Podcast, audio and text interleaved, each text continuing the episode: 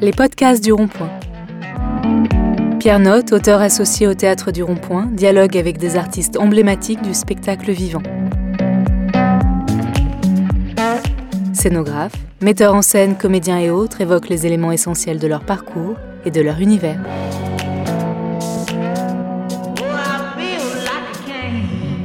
Bonjour à toutes et à tous. Il n'y a rien qu'elle ne fasse pas chanter, jouer, écrire, écrire, écrire encore et interroger toujours la place des déclassés, des humiliés, des offensés dans une société hétéronormée à dominante bien blanche. Elle écrit Noir suivi de l'assignation Les Noirs n'existent pas publié aux éditions Grasset. Elle interprète son propre texte mis en scène par Stéphane Fuenquinos ainsi qu'un cabaret scène ouverte et devient à part entière artiste associé pour la saison 2021, 2022, 2023 au Théâtre du Rond-Point.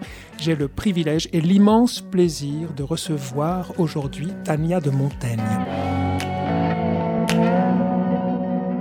Bonjour Tania de Montaigne. Bonjour, non mais quelle, euh, quelle présentation là, ça va loin? Est-ce que j'ai dit n'importe quoi? Bah non, c'était, enfin en tout cas c'est sympa, ça je pourrais toujours me vanter de ce qui a été dit.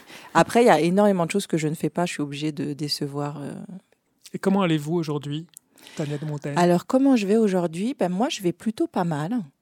Parce que euh, exactement à l'image de ce que vous faites, c'est-à-dire continuer à être en mouvement et, euh, et à faire des choses et à essayer d'être en lien avec des gens, bah moi j'essaye de faire ça aussi. Tant qu'il y a des, de l'autre en face, ça va plutôt bien quoi.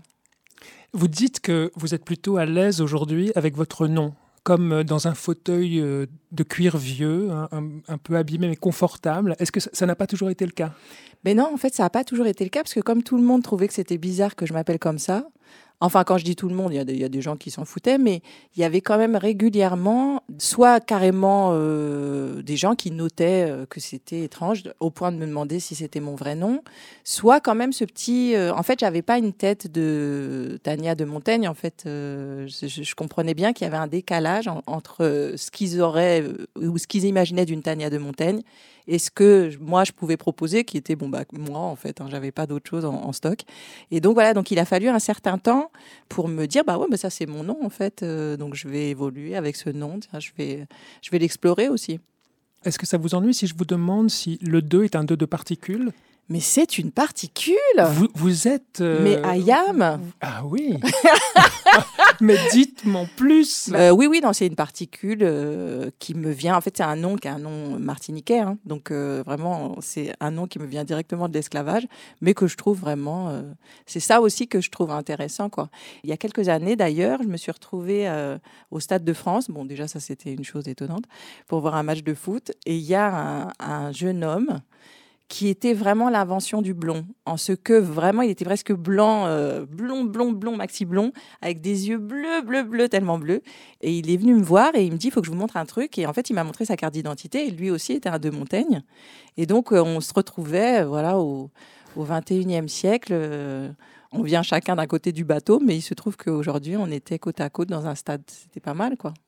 Alors Tania, est-ce que je peux dire que je suis, quant à moi, blanc poulet cru, déplumé, totalement déplumé, alors que vous, vous êtes, est-ce que vous êtes noir, est-ce que vous êtes black, est-ce que vous êtes métisse, ou alors est-ce que- c'est une question nulle, non avenue? Bah, en fait, euh, elle est les deux, quoi. C'est-à-dire qu'à la fois, euh, il y a une pertinence de la question, puisque ça va permettre d'interroger ce qui est très hérissé en ce moment, cette question de, de la couleur. Donc, euh, c'est pertinent en ce sens-là. Et puis, ça n'allait pas dans l'autre sens, parce que vous n'êtes pas plus un poulet que je ne suis euh, un lapin, en fait. Euh, Donc, on peut décider qu'on l'est à un moment, mais après, voilà, c'est justement, on, s'est accordé le droit d'être. à un moment un poulet, à un moment autre chose. Et puis, moi, je suis toujours étonnée que des gens qui ont un lien avec la Caraïbe puissent un seul instant penser qu'ils ont une couleur fixe. C'est impossible. C'est-à-dire que vraiment, la Caraïbe, c'est le lieu de l'invention pure, puisque euh, un peuple euh, a germé, en fait, parce que des gens, on est allé les prendre euh, sur un continent et qu'on les a amenés sur un autre. Donc, c'est ce que dit Césaire, quoi. Les Antilles se sont inventées dans le bateau. Et puis, en même temps, c'est un lieu de l'impureté par essence. Tout caraïbéen et à la fois indien, noir, blanc, c'est obligé. Donc, ça vaut et ça vaut pas. Alors question nulle et non avenue. on peut dire. Non, elle est. Ah bah, moi, je crois que justement cette histoire de la couleur et cette question en fait de la place de chacun dans, dans une société, eh bien, elle fait toujours cet aller-retour. C'est-à-dire que à la fois il y a quelque chose de la couleur qui est prégnant puisque elle est visible, on peut vous assigner, on peut vous définir juste en vous regardant alors que vous n'avez encore rien dit. Donc c'est important c'est la question du racisme. Mais d'un autre côté, elle est non avenue pour soi-même et en fait tout le trajet, ça va être de se départir de ça parce que il faut cesser de croire que la race existe. Donc en fait, c'est les deux trajets qu'il faut faire, c'est-à-dire à la fois être sans arrêt vigilant à la question du racisme et à la fois se rappeler qu'en fait le racisme, c'est une idéologie qui a fabriqué la race et que la race n'a pas d'existence à part au sein de cette idéologie. Donc combattre cette idéologie, c'est combattre la race. Sinon, en fait, on la combat qu'à moitié. Si on croit que euh, les Noirs, c'est très spécial, mais que les gens qui ont les yeux bridés, ça n'a rien à voir, on est des deux pieds dans le racisme, en fait. On va y revenir évidemment parce que c'est un dragon à terrasser que vous chevauchez depuis un moment, cette affaire depuis 2015 avec Noir, avec l'assignation. Mais avant ça, je voudrais revenir au Festival d'Avignon. Ah ouais Oui, oui, oui, oui. Avec vous allez souvent, à ce qu'on m'a dit. oui, mais qui n'était pas en même temps que vous. Vous, vous assistez à Hamlet.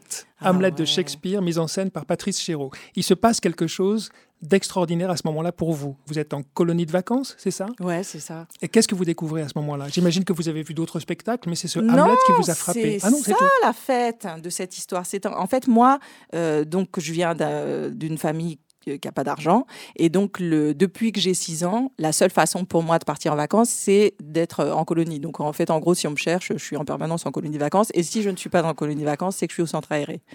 C'est l'un ou l'autre. Mhm. Et là, en fait, donc ma mère me dit, euh, je t'ai inscrite à un truc, bon, il y a de la danse et tout, comme tu aimes bien la danse, euh, voilà. Mais on n'en savait pas plus. Hein. Donc, euh, me voilà partie avec tout un tas de gens comme moi, des adolescents qui donc n'ont aucun rapport charnel, on va dire, avec euh, la culture. C'est un rapport euh, euh, un peu timide, voilà, parce qu'il y, y, a cette idée aussi que quand on est pauvre, bon, bah, c'est un truc de riche. Hein, donc, un rapport complexé. Bah, complexé, puis vraiment, moi, je, dirais même c'est au-delà de ça, c'est-à-dire que c'est un non-rapport, quoi. On s'est dit, voilà, c'est voilà, ça c'est une assignation, hein. c'est un truc de riche, donc bon, ils ont l'air de s'éclater avec ça. Et puis c'est vrai que l'enseignement alors évidemment, il y a toujours, euh, dans tous les profs qu'on croise, il y a toujours euh, un ou une déchaînée qui, qui va complètement redistribuer la façon dont on regarde ce qui nous est donné. Mais quand même, euh, les, expériences de théâtre que moi j'avais pu avoir, c'est avec l'école où on voit des acteurs au bout du rouleau qui jouent un Molière de façon vraiment à ce qu'on comprenne bien que ça n'a aucun rapport avec notre vie. Et donc c'est tellement bien fait, y compris dans la diction et tout ça, que bon, en général, à part s'endormir, on n'a pas beaucoup de choix. Donc on en est tous à peu près là. Et il se trouve que ça, c'est la chance, c'est que cette colonie de vacances, elle était prise en main par des gens qui, justement, avaient décidé que c'est pas du tout ça qu'on allait faire, en fait. C'est-à-dire qu'on allait vraiment faire de tout ce qu'on allait voir, notre quotidien. Et pour faire ça, ils ont mis en place un truc qui est, qui est fabuleux et dont j'essaye de me souvenir tous les jours, moi qui enseigne, c'est que ils ont décidé qu'en fait, notre regard valait. C'est-à-dire, on, allait voir des spectacles, des, spectacles de danse contemporaine. Ils nous amenaient sur des trucs, on était là, mais ça va pas. Donc, danse contemporaine, du théâtre, machin. Mais euh, on avait euh, une obligation, on devait voir ce, Voilà, on avait le droit d'aimer ou de ne pas aimer. Alors ça, il n'y a aucun problème, mais on était juste obligé de dire pourquoi. Donc après chaque spectacle, on se réunissait tous et on était ah oui, moi j'ai aimé ça. Et en fait, ils notaient tout ce qu'on avait aimé et pas aimé, et on devait reprendre ce qui avait été aimé pour nous en faire quelque chose. Donc en fait, on était toujours en travail sur ce qu'on voyait, on n'était jamais passif. Et en l'occurrence, le premier jour où on est arrivé, ils nous ont dit bon, posez vos affaires. Bon, personne, aucun de nous ne savait ce que c'était ni Avignon ni le Festival d'Avignon. Parce qu'on doit se dépêcher et tout. Donc, on, court comme des fous. On arrive, c'est la cour d'honneur du Palais des Papes. Donc, déjà, c'est impressionnant ce lieu. Et puis, on s'assoit et ils ne nous ont pas dit ce qu'on allait voir. Hein. Et ça commence. Et là, je me dis, mais qu'est-ce que c'est que ce fou? Déjà, en fait, juste le décor. C'est-à-dire que pour moi, qui n'avais pas de rapport au théâtre, un décor, c'est vertical. Et puis, euh, tout est signifié. quoi. Dans ce qu'on avait vu, euh, ah bah, si la personne dit prend une chaise, bon, bah, il y a une chaise. Là, déjà, le décor, en fait, il est au sol. Et puis, en fait, on se rend compte qu'il est l'exacte projection de ce qu'on a autour de nous. Donc, on voit ces créneaux au sol. Et puis, on se rend compte que c'est du bois et que ce bois bouge et qu'il y, a des, entrées, des sorties qui se font avec des choses qui se soulèvent et tout. Donc déjà, cette idée aussi que c'est en sous-sol que se passent les choses et qu'en fait le travail d'Hamlet c'est vraiment un travail profond et souterrain en fait. C'est la, question de la famille elle est profonde et souterraine et elle nous travaille et on monte et on descend avec ça. Bon mais déjà d'avoir placé ça comme ça c'était fou. Et puis après l'idée de se dire mais en fait qu'est-ce qui vit Hamlet? Qu'est-ce que moi j'ai envie qu'on comprenne? Donc moi, ce que j'ai vu aussi, c'est Shakespeare, ouais, mais j'ai vu déjà un garçon qui, essaie de se dépêtrer avec ses propres fantômes. Et là, c'est vrai que je ne le savais pas encore, mais ça me parlait beaucoup, avec ce père qui parle, qui parle pas, qui est là, mais qui est pas là. Et puis, surtout, de, voir que tout est permis, en fait. Donc il n'y a plus d'histoire de code, c'est comme ça qu'il faudra faire. Non, pas du tout. Hamlet, le fantôme, il le voit, euh, il arrive à cheval sur du Prince. Donc là, je me dis non mais c'est dingue ou quoi Et en fait, ça a duré cinq heures. Et là, moi, j'étais à fond. Et euh, je me suis dit, bon, alors là, d'accord. En fait, c'est-à-dire, moi, j'ai droit de m'emparer. La question du théâtre et de la culture en général, ce sera la question de quelqu'un qui regarde quelque chose. On aime, on n'aime pas, on trouve ça bien, on trouve ça pas bien, mais en tout cas, il n'y a pas d'autorisation à demander. Le simple fait d'avoir un regard suffira. Et ça, ce truc-là, plus ces gens qui nous ont vraiment accompagnés, qui jamais sont allés sur des évidences. Ils nous ont... Moi, j'avais l'habitude, quelqu'un qui vit dans une cité, quelle que soit sa couleur, hein, ce n'est pas une histoire de couleur, euh, en fait, il sait que euh, la plupart du temps, il rencontre des gens qui n'ont aucune ambition pour lui ou pour elle et qui vont aller dans le sens de ce qu'ils croient bah, être euh, logique pour la personne. Donc, alors moi, les ateliers rap, slam, euh, vas-y, fais-nous du graphe et tout. Euh, j'en ai eu à peu près toute la vie. Mais des gens qui me disent non, alors là, on va aller voir un spectacle de danse contemporaine à Arles. Là, j'étais là, waouh. Et, euh, et, donc, on a fait ça. On l'a fait pendant 15 jours. Et ces gens-là, vraiment, ont fait quelque chose pour moi qui, est très important. Parce que vraiment, déjà, ça a fondé quelque chose sur ma capacité à me, à me projeter ailleurs que là où les gens pensaient que j'étais. Et puis, en plus, ça m'a vraiment appris quelque chose sur ce que ça veut dire que la transmission. Qu'est-ce que c'est la transmission? Qu'est-ce que c'est aussi faire un travail social? Qu'est-ce que c'est le social? Qu'est-ce que c'est la mixité? Bah voilà, en fait, là, on l'avait incarné. Et euh, ce qui est formidable, c'est qu'en fait, tous les gens qui étaient dans ce groupe, on s'est pas revus. Sauf qu'il y a deux ans, je suis à Avignon. Parce qu'en fait, ce que ça a produit aussi, c'est que moi, après, à partir de là, tous les ans, d'une façon ou d'une autre, j'ai essayé de venir dans cette ville deux jours, trois jours, si j'avais pas de sous, de trouver un boulot, donc mon boulot de caissière, comme ça, ça m'a permis d'y être. Ça a produit ça pour moi aussi. C'est-à-dire que ça a créé vraiment quelque chose qui c'est familier. J'ai pas besoin de, de, travailler sur moi, j'ai pas de conflit de loyauté, j'ai rien du tout. Et en fait, il y a deux ans, j'étais sur le quai, je rentrais d'Avignon, et il y a une fille qui vient me voir, une fille, une femme même, hein, et euh, qui me dit euh, t'étais dans la colonie de vacances et, donc en fait on a fait tout le trajet de retour ensemble. Et elle me raconte que elle depuis aussi elle vient tous les ans elle essaye et qu'elle a amené des amis, qu'elle elle a amené tout un tas de gens. Après, elle a amené ses enfants, le mari, tout ça. Et euh, je me disais, mais alors vraiment, voilà des gens dont je ne peux pas me souvenir le nom, mais euh, je me souviens, j'ai leur empreinte euh, et je ne suis pas la seule. Et ça, j'ai trouvé ça dingue. Et vous restituez ça, la transmission, puisque vous avez emmené vos camarades au retour d'Avignon voir le spectacle Hamlet mis en scène par Chéreau au Théâtre des Amandiers de Nanterre. Aujourd'hui, vous menez des ateliers d'écriture à Sciences Po notamment, où vous avez été élève aussi. Ouais, bah, Sciences Po, ça je le fais plus, mais en tout cas, euh, je l'ai fait pendant cinq ans. Mais là, par exemple, euh, bah, justement avec la pièce avec Noir, en fait, quand j'ai dit oui à Stéphane, après avoir beaucoup dit non, euh, je l'ai fait aussi parce que quand on a fait la première lecture de la pièce, c'était à Orléans, c'était juste une lecture, et dans la salle, il y avait deux classes de lycée pro qui étaient jamais allées au théâtre et des jeunes mineurs isolés qui était venu avec une association, qui était jamais allé au théâtre. Et après, donc moi j'ai vu euh, les, les, jeunes mineurs isolés. Et euh, donc, on a commencé à discuter, parce qu'en plus, il y a plein d'entrées évidemment possibles sur ce texte. Euh, donc ils étaient là, ouais, en train de gamberger et tout. Puis après un moment, il y en a un qui dit ouais, mais euh, moi je crois que je veux écrire. Donc là, tout le monde était à quoi? Donc euh, là, on, était tous à fond et tout ça. Et puis après, je suis allée dans les deux classes de lycée pro aussi. Et pareil, on a commencé à, essayer de réfléchir à ce qui s'était produit pour eux et tout ça. Et ça a donné lieu à, un bouillonnement, quoi. On était vraiment dans l'idée d'essayer de, de réfléchir et tout ça. Donc Là, j'ai dit d'accord, moi je veux, mais si je fais la pièce, alors ça veut dire que il faudra que je fasse des choses autour. Et là, en fait, l'année dernière, j'ai fait, euh, euh, on m'avait demandé de venir jouer en prison, et je me suis dit bon, moi, ça me dérange un peu de juste rentrer sortir, donc j'aimerais bien faire un atelier au long cours avec les détenus. Et on va tous partir du début de la pièce, ils vont écrire. Ensuite, moi, je vais intégrer leur texte dans la pièce et on va jouer ensemble.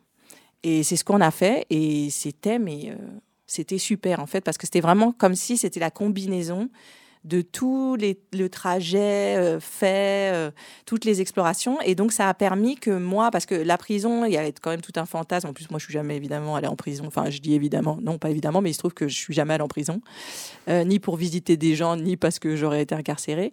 Et donc, j'avais toute une préparation. J'étais là, bon, qu'est-ce qui, quoi, machin. Et en fait, ça n'a pas eu lieu parce qu'on était vraiment là pour travailler. C'est ce qu'on a fait. C'est ce qu'ils ont fait.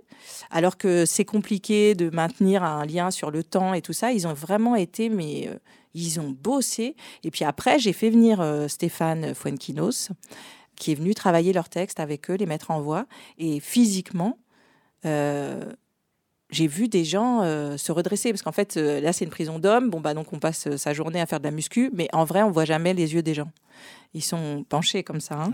Et soudain, ah, là, on a vu un regard, puis on a entendu leur texte vraiment bien. Puis le fait que on les tricote ensemble à l'intérieur du de, noir, ça a donné aussi, ça permettait euh, que chacun euh, je voulais créer quelque chose qui leur permette d'être solide en fait donc qui y a un cadre et qui sache que moi je suis là pour eux et que euh, voilà donc ils venaient ils disaient leur texte on était à fond là et puis voilà c'était un moment comme ça donc on va on a continué euh, ce travail-là, puis on va, on va essayer de le faire perdurer euh, avec d'autres centres pénitentiaires d'ailleurs.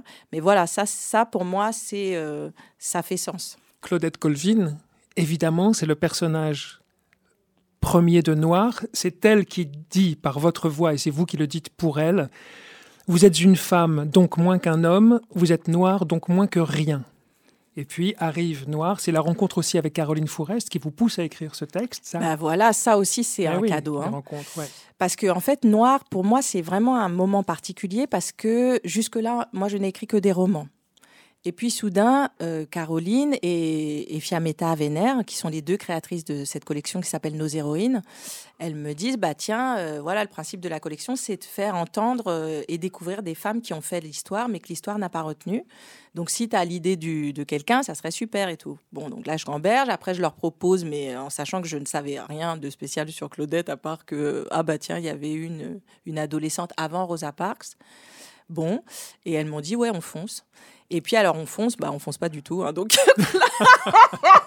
parce que en fait la contrainte de la collection, c'est que déjà ça c'est un essai, hein, c'est pas du tout un roman. Que euh, je m'inscrivais après euh, Michel Perrault, donc bonjour la pression, euh, j'étais là, oh, oh, oh. Et, et que l'idée c'était que celle qui écrit, bien que ce soit un essai, elle doit être dans le livre d'une façon ou d'une autre. Et là, moi je me disais, mais alors pourquoi je serais dans un livre alors qu'en plus au fur et à mesure je découvrais des femmes complètement euh, incroyables entre bah alors Claudette Colvin déjà je découvre euh, qui, qui est vraiment cette adolescente mais même Rosa Parks je découvre qui est vraiment Rosa Parks en fait. Et puis Joanne Gibson Robinson et puis au fur et à mesure je découvre aussi d'autres femmes dont j'ai pas que j'ai pas pu mettre dans le livre parce que c'était euh, le, nombre de pages était restreint. Mais euh, une cuisinière complètement dingue qui va subventionner au moins 60% du budget du boycott c'est une dame qui fait des beignets. Ah oui et ouais, elle ah, s'est dit comment est-ce que je peux faire mon truc? Et elle s'est dit mais moi je suis cuisinière. Donc elle s'est elle s'est fait un petit stand euh, roulant, euh, le plus neutre possible pour pas être euh, voilà. Il n'y avait rien de, aucune aspérité. C'est un stand roulant qui fait des beignets. Et en fait, elle allait d'un point à l'autre et par son l'argent qu'elle a récolté, le boycott a vécu quoi. Donc, et j'en ai trouvé plein des femmes comme ça. Donc, je me suis dit, bon, bah, qu'est-ce que moi, je vais aller mettre dans le livre? Franchement, là, c'est. Donc, en fait, mais ça m'a fait. Oh ah donc je trouvais pas, donc j'ai appelé Caro, je lui ai dit écoute, euh, faut pas faire le livre quoi, parce que là moi je sais pas comment faire et tout. Et bon, Caro, euh, de dire euh, moi tu vas trouver. Mais enfin ça m'a quand même pris deux ans avant de trouver par quel espace j'allais passer quoi. Donc elles ont quand même été assez détendues du genou.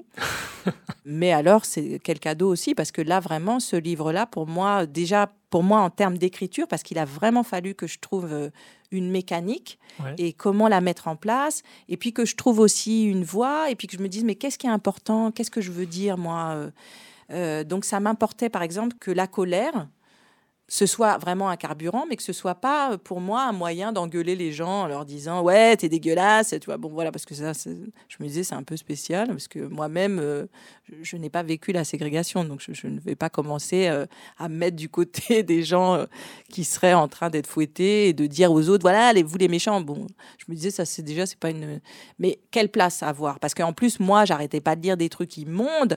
J'avais la tête mais parce que je me suis dit il faut il faut croiser avec tout ce que produit le fait de mettre quelqu'un de côté. Donc, ça, me paraissait important aussi de relier tout ça à la question de tous les génocides, en fait, puisque la mécanique est toujours la même. Et donc, ça veut dire que j'ai lu des trucs, oh, plus toutes les lois de Jim Crow, donc de voir comment des gens essayent d'élaborer la façon de mettre de côté d'autres gens. Donc euh, là, oui, là, non. Puis alors, c'est selon les villes. Donc, euh, ah bah non, dans cette ville, euh, on pourra peut-être faire ça, mais ah bah s'il y a une cabane de chantier, mais en fait, y a, on peut pas faire deux portes. Alors, comment on fait? Bah, on met deux fenêtres. Et donc, les noirs, ils n'auront pas le droit de regarder dans la fenêtre qu'on a destinée aux blancs. Enfin, des trucs, mais tellement. Alors, ça allait de l'absurde comme ça à des choses extrêmement violentes sur le nombre de, de coups de fouet ou le nombre de jets de pierre ou. Voilà, donc je, voyais tout ça et je me disais, bon, alors attends, il, faut organiser ça pour que surtout chacun puisse s'emparer de ce sujet. En fait, il faut qu'à la fin du livre, on ne soit pas impuissant en se disant, ah ben, c'est vraiment atroce. Il faut que de, cette atrocité, on, puisse se saisir et que ça fasse un socle de lutte. Donc, euh, comment faire ça? Donc, ça, ça a été vraiment euh, un travail. Et puis, de, trouver comment les mots euh, portent mais qu'il donne la main à celui ou celle qui dit quoi. Donc ça, ça, a été vraiment... Euh, j'ai appris beaucoup de choses vraiment en écrivant ce livre et j'en apprends tous les jours puisque euh, vraiment ce livre euh, a une vie incroyable. quoi. Donc ah ça me permet de rencontrer des gens aussi qui continuent à me faire penser. quoi. Et puis nous aussi, on a appris beaucoup de choses, notamment que Rosa Parks n'est pas la première femme à refuser de se lever dans un bus parce qu'elle était noire et qu'un blanc lui demandait de laisser sa place. En fait, c'est aussi le portrait d'une femme noire moins tolérable que Rosa Parks. Claudette euh, Colvin est la première femme à refuser de se lever, mais malheureusement, malheureusement, elle est plus noire que Rosa Parks, elle est plus légère. Dans bah, pas encore. Hein. Pas encore à ce moment-là. Non, non, non. C'est après que ça va arriver. C'est ça, la révélation de noir, le, le, spectacle que vous avez interprété ce qui était intéressant, c'est que ni, ni, Rosa Parks ni Claudette Colvin ne sont les, premiers, les premières à refuser ah de se lever. En fait, il y a toujours des gens. C'est ça aussi que je voulais montrer. C'est que euh, l'héroïsme, c'est pas une personne qui soudain fait un truc que personne n'a jamais fait. De, voilà, que ça arrive de nulle part et tout ça. En fait, c'est une construction. Euh, qui est héroïque, qui ne l'est pas, qu'est-ce qu'on met dans la, notion de, héros, d'héroïne? Alors là, c'est encore euh, une autre alchimie. Mais en revanche, c'est la première à plaider non coupable. Ça, c'est inédit. Ah et c'est la première à attaquer la ville. Alors ça, c'est vraiment très inédit. Et que à 15 ans, elle fasse ça, oui, là, c'est quelque chose, surtout quand on voit qui est cette jeune fille. C'est-à-dire, c'est pas une fémène, hein. elle n'est pas déchaînée à s'écrire des lettres sur le torse. Euh, elle a toujours été dans les clous et puis discrète. Et puis euh, tellement discrète que c'est ce qu'elle fera après. Donc c'est vraiment c'est c'est son caractère. C'est pas qu'après elle, euh, elle, va rester discrète, elle va s'effacer. Ah bah elle disparaît de l'histoire en fait. Hein, euh. Donc ça, ça m'intéressait aussi de voir comment ça se fabrique, comment c'est de la narration en fait. Tout ça c'est vraiment du mythe. qui le raconte et puis de regarder aussi parce que ce qui m'intéressait c'était vraiment de faire faire ce trajet de dépasser la couleur de la traverser pour se rendre compte que c'est des gens et que donc on est dans une réflexion de comment on porte une lutte quel est le visage le plus adéquat pour le faire comment ça bataille à l'intérieur. Parce qu'à l'intérieur, bah oui, il y a des gens comme Martin Luther King qui sont des bourgeois, et puis il y a des gens comme euh, ce monsieur qui, qui dirige l'association, euh, la NAACP. Bah lui, c'est un, un mec qui s'est fabriqué son engagement. quoi. C'est un pauvre, euh, c'est vraiment quelqu'un qui a découvert la lutte en cheminant. Rosa Parks, c'est pareil, c'est une couturière, c'est vraiment quelqu'un qui s'est formé, qui a découvert des trucs, qui est tombé des nues en arrivant à New York et en voyant qu'il y avait des blancs et des noirs. Vous dites Rosa Parks ou, Oui, Rosa Parks, parce que c'est ça qui m'intéressait, c'était aussi de montrer comment est-ce qu'il y a un trajet qui se fait. Et Rosa Parks, qui est une évidence au point qu'il y a des, des confrères RER, maintenant il s'appelle Rosa Parks. Bon, non, c'est pas une évidence non plus. Mais c'est jamais à l'endroit euh, auquel on pense, parce que euh, Rosa Parks a aussi disparu de l'histoire. En fait, elle est réapparue très tardivement, parce que Martin Luther King était mort. Donc en fait, il y a, à partir du moment où Martin Luther King apparaît, tout se redistribue, les femmes disparaissent et elles ne vont réapparaître que bien plus tard. Et Claudette Colvin, bah, c'est aussi ce mouvement de machine à laver, c'est-à-dire qu'elle est sur le pont, que c'est les femmes qui la soutiennent, mais que pour faire euh, émerger une lutte, eh ben, il y, a, besoin que les hommes soient, soient là, parce qu'il y a besoin que les pasteurs disent aux fidèles, c'est là qu'on va trouver les gens.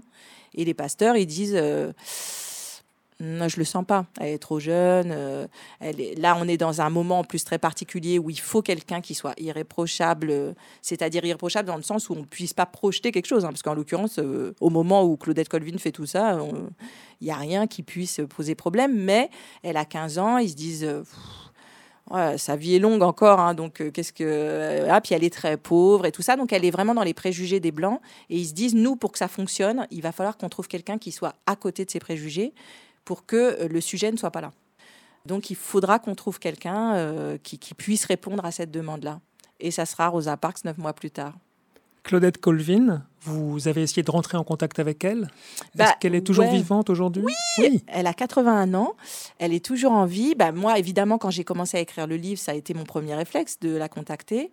Elle veut pas parler, euh, ce que vraiment je respecte grandement ça a été aussi ma chance en fait qu'elle veuille pas parler parce que si je l'avais rencontrée et qu'elle m'avait parlé, j'aurais pas du tout pu euh, aller au-delà de cette parole. Enfin, j'en aurais été dépositaire et euh, c'est compliqué de questionner une parole comme ça, quoi. Euh, et il se trouve qu'il y a plein de choses dans ce que raconte Claudette Colvin qui sont des choses qui sont des, des reconstructions, des c'est son truc, c'est son récit. Et donc, en fait, je me suis dit, puisqu'elle elle, n'a pas voulu, ça m'a obligée à travailler vraiment différemment. Et dans le livre, en fait, quand elle parle, c'est vraiment ce qu'elle dit. Et moi, je, ne la fais pas parler, je, ne, je, ne, me mets pas à sa place. C'est quand même quelqu'un qu'on a toujours euh, envahi, en fait. Et voilà, donc ça m'importait aussi qu'elle ait son espace. Et comme ça, en fait, c'est bien parce que quand elle dit quelque chose, moi, je ne le questionne pas. C'est ce qu'elle dit, c'est son interprétation. Après, il se trouve que comme je parle d'autres gens, et eh ben, ça fait d'autres approches possibles euh, sur un même sujet. Mais euh, voilà, alors là maintenant, peut-être euh, le théâtre va nous permettre de la croiser ou voilà parce qu'on a des, propositions pour que la pièce se joue aux États-Unis notamment. Ah oui, très bien, là, ça serait trop beau si on arrive à la faire venir quoi. Mais après, je, comprendrais qu'elle n'ait pas envie, c'est particulier quoi. C'est vraiment, elle a été très très très maltraitée par l'histoire, hein, donc la pièce que vous jouez, donc vous êtes comédienne. Est-ce que c'est exceptionnel ou est-ce que c'est un métier qui devient le vôtre aujourd'hui? Vous êtes comédienne? Ah non, là c'est exceptionnel. Bah non, parce que moi quand je vois, euh, moi qui suis très très euh, vraiment admirative, quoi, quand je vois ce, travail, ce métier, quoi, il y a vraiment quelque chose. Euh, il y a des, des, acteurs, des actrices, ils arrivent et là il y a vraiment, on sent qu'ils ont une connaissance de leur instrument qui est tellement incroyable qu'ils peuvent euh, nous amener dans un petit coin de, sentiments, puis partir, revenir. C'est souple, quoi. Là, moi, je vois bien que déjà, en fait, j'aurais dit non à Stéphane s'il s'était agi de jouer autre chose que moi-même. Déjà, ça a été tout un travail. Mais il vous a convaincu, c'est bien. ouais, et puis j'ai appris aussi beaucoup, hein, mais euh, j'ai pu faire ça parce que justement, il ne s'agit pas d'aller. Euh, voir ailleurs si j'y suis quoi. Il s'agit d'aller voir là si j'y suis. Donc euh, c'est pour moi c'est vraiment la différence avec les acteurs quoi. Après Noir, vous signez l'assignation Les Noirs n'existent pas et à ça Virginie Despentes répond par le privilège blanc. Ça ça a été une polémique. Ce sont deux points de vue évidemment euh, on pourrait dire aussi semblables et partagés, mais elle elle est du côté de la provocation alors que vous vous êtes plutôt dans la réflexion et dans la douceur. Est-ce qu'on peut euh, résumer les choses ainsi? Bah après, je sais pas. Alors moi, ce qu'il y a, c'est que je connais pas du tout Virginie Despentes. Hein, je tiens à préciser ça. Que moi, j'adore, par exemple, King Kong Theory. Je trouve que c'est vraiment une, euh, un livre très essentiel. Ah ouais. Mais pour une raison, la puissance du livre, c'est qu'en fait, elle dit sa place, vraiment. Voilà, moi je vais essayer de travailler sur ça. Et à partir de ça, de, de, là où je crois que je suis, bah, je vais essayer de voir si j'ai de, de, la marge de manœuvre. Je vais voir ce que, comment ça bouge ou ça bouge pas. quoi. Et moi, je trouve que là, pour moi, c'est vraiment ça l'écriture. C'est-à-dire, c'est euh, admettre ce qu'on sait et ce qu'on ne sait pas pour la minute où on l'écrit. Et donc, ça veut dire que peut-être le chapitre d'après, on, a, fait un petit déplacement. Et en fait, c'est vraiment ce trajet du mouvement. Et là, en l'occurrence, quand elle euh, parle du privilège blanc, pour moi, il n'y a pas de mouvement. C'est-à-dire qu'en fait, il y a vraiment euh, l'acceptation sans discussion d'un propos qui voudrait raconter le monde juste avec euh, un adjectif et un nom. Et c'est pas possible en fait. Et surtout, en fait, il y a quelque chose qui me manque avec que ce soit elle qui fasse ça parce qu'elle n'est pas dedans. Elle est extérieure à ce qu'elle raconte, elle est en surplomb. Or, moi, ce qui m'intéresse chez Virginie Despentes, c'est qu'elle est toujours dans la bataille, quoi.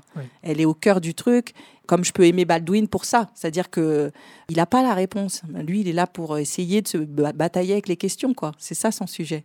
Et là, pour moi, bon, alors c'était ah bon. Après, c'était euh, euh, ce, texte-là, il est destiné à un truc précis. Hein. c'était France Inter, machin. Mais, mais euh, je voyais en fait ce qui, ce qui m'a interpellé, c'est pas tellement qu'elle fasse ce texte. On est en démocratie, hein, chacun fait ce qu'il veut. Mais c'est surtout que je voyais des gens que je peux connaître et qui d'un coup disaient ah oui, mais c'est vrai ouais, c'est vrai, ça me fait réfléchir et tout ça. Et là, j'ai dit, oh, mais ça te fait réfléchir à quoi, quoi? Et il se trouve que comme en fait tous les jours, je vois une personne blanche qui est trop contente de me dire que vraiment, elle, elle a beaucoup de chance, alors que moi, vraiment, j'en chie à fond. Je me suis dit, mais c'est quoi ce délire, quoi? C'est-à-dire qu'il y a des gens qui sont en train, sans s'en rendre compte, de sortir de la lutte contre le racisme en pensant que c'est sympa de le faire, quoi. Et je me suis dit, mais c'est la catastrophe, quoi. Parce que là, vraiment, le besoin, c'est tout le monde, quoi.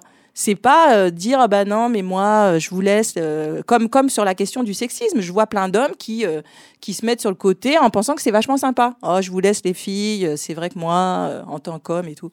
Et je me dis non mais soit c'est une structure sociale et donc ça concerne la société dans son ensemble ou soit vous êtes en train de me dire de me démerder, quoi. Mais alors, va falloir être clair et net, parce que là, le côté entre deux, genre démerde-toi, mais je te le dis pour ton bien, moi, ça, je peux pas, quoi. Du coup, ça m'a. Je me suis dit, qu'est-ce que je peux réfléchir de ça? C'est toujours pareil, en fait. C'est-à-dire, il y a ce truc qui arrive, tout le monde est là, euh, bon. Et moi, je me suis dit, bon, mais qu'est-ce que, qu'est-ce que ça implique, en fait? Qu'est-ce que ça veut dire? Et rebelote, en fait, ça veut dire qu'il y a des noirs, des blancs, des gens avec des yeux bridés, tout ça, qu'ils n'ont aucun espace commun, et que donc, en fait, bah, euh, ils, ont chacun à se débrouiller avec des choses qui sont euh, presque génétiques. En fait, c'est comme si c'était des problèmes internes. Bah ouais, euh, voilà, c'est comme il y a des gens qui, qui sont groupe sanguin B, puis d'autres C, puis voilà, voilà, c'est la vie, quoi. Mais non, c'est pas la vie. La vie, justement, c'est que ça, ça n'existe pas. C'est des élaborations, en fait. Donc, reprenons la main sur ce qu'on a envie d'élaborer. Peut-être un jour, je croiserai Virginie Despentes et on discutera de tout ça, hein, parce que bon, elle a fait son truc, puis après elle passe à autre chose, quoi. Je, ne sais pas trop euh, comment elle, fonctionne, mais euh. j'ai du mal à croire que vous ne soyez pas plutôt du même avis, mais peut-être qu'il y a là ce que vous dénoncez, c'est aussi une sorte de privilège de la condescendance aussi. Bah, en tout cas, euh, là, ce qu'on a fabriqué en ce moment, c'est vraiment tout un appareil faussement idéologique qui voudrait dire que si chacun est à l'endroit qui lui a été désigné, alors on va pouvoir s'en sortir. Donc en fait, ça ne demande aucun effort à personne. Et je vois tout un tas de gens qui, vraiment de façon extrêmement sympathique, sont tout simplement en train de rester à l'endroit où ils étaient. Et donc je me dis, ah ben non, parce que là, euh, vraiment, notre boulot, c'est de sortir de la maison. Là, va falloir y aller fortement, surtout là maintenant. C'est-à-dire que là, euh, ce que nous raconte le Covid, c'est ça, quoi. C'est-à-dire que si on prend pour argent comptant ce qui nous est donné, déjà, ça va être une catastrophe. C'est-à-dire que là, on, se retrouve déjà avec des gens en situation de paupérisation maximale, que d'autres gens se sont enrichis euh, encore plus. Et donc, l'écart se creuse, quoi. Et dans cet écart se racontent plein de choses. Euh, sur la question, justement, de l'école, sur la question de la possibilité de se projeter ailleurs qu'en soi-même, ça va être compliqué, quoi. Donc, euh, il va falloir que des gens soient solidement convaincus que l'autre, c'est eux, hein, parce que sinon, ça va être tendu. C'est ça, l'assignation. Ah bah oui. Et je vois bien qu'il y a des gens qui, qui, trouvent que c'est confortable sans le savoir. Donc je me dis, bon, bah peut-être euh, dans l'eau, on va peut-être, euh, si on agite les bras comme ça en disant, non, non, non, ne crois pas que tu peux t'extraire de ce projet, peut-être qu'on euh, va continuer à être un peu nombreux, parce que le truc qui est quand même super, c'est que moi, là, avec bah, le travail avec les détenus, mais le travail avec les femmes en foyer, tout ça, quand même à chaque fois, depuis que je suis petite, de toute façon, la chose qui m'a sauvé la vie, c'est quand même qu'il y a toujours quelqu'un qui dit, mais on y va, toujours. Moi, j'ai toujours été sauvée par des gens, quels que soient ces gens qui font euh, de l'aide aux devoirs, ils sont quatre, la voisine du dessus qui dit, bon, euh, il n'y a plus de pâtes, mais il y en aura, on va trouver. Toujours. Donc c'est ça en fait dont il faut se souvenir. C'est-à-dire que par exemple, moi j'ai découvert qu'en prison, il y a une représentation physique de l'éducation nationale, ce que je ne savais pas. Et donc il y a des gens à l'intérieur de ces prisons qui se mobilisent comme des fous, quoi. Donc je vois la principale, le CPE, ils sont là, les doigts dans la prise, les profs.